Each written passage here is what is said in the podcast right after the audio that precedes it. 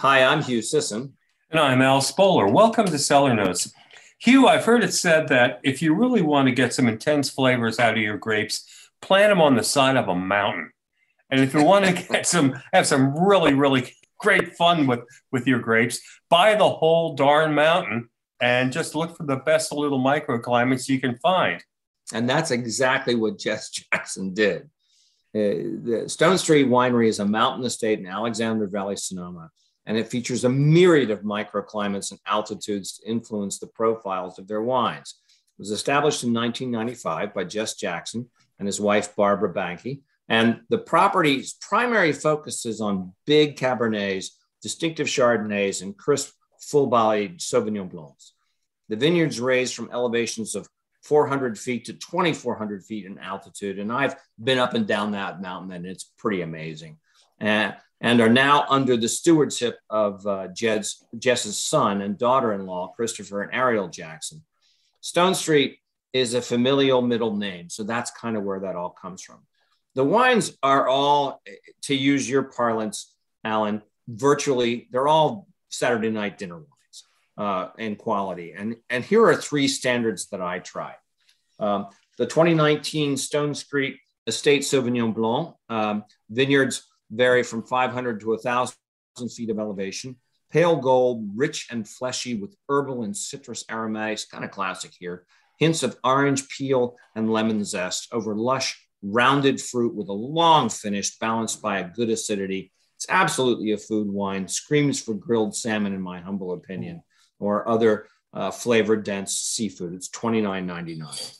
Um, now, the 2017 Estate Chardonnay, uh, which is a 400 to 1800 feet in elevation in terms of where the, where the grapes are sourced, classic California Chardonnay, uh, subtle toasty vanilla. It's not overdone by any stretch. Citrus aromas, well integrated pear and stone fruit flavors, lush and layered with a long finish and crisp acidity at $39.99. Remember, we're talking Saturday night dinner here.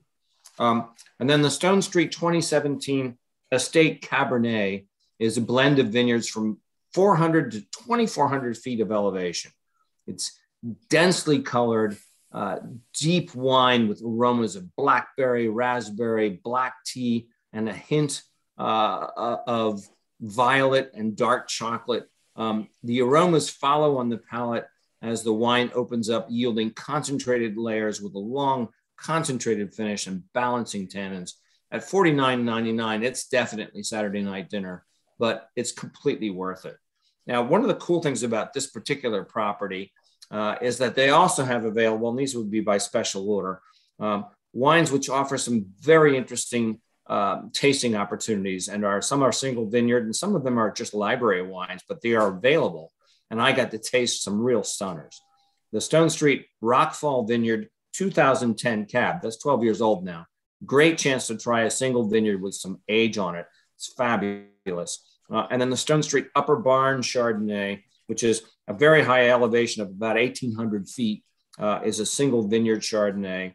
And then the 2012 Estate Cab is from the library, is another good example of wine with some time. So in addition to having these great selections that you can kind of pick up all the time, there are also available some wines that you might not have a chance to try very often. My selection of the week was the Estate Chardonnay at $39.99. It's just a really killer California Chard. Real quick, Hugh, I have a question. That's a five-year-old Chardonnay. Uh-huh. Um, how's it holding up? Holding up great. Okay, good. that's that's that's quite quite a good thing. I'm Al Spoler. And I'm Hugh Sisson. You've been listening to Cellar Notes on 88.1 WYPR, your NPR news station.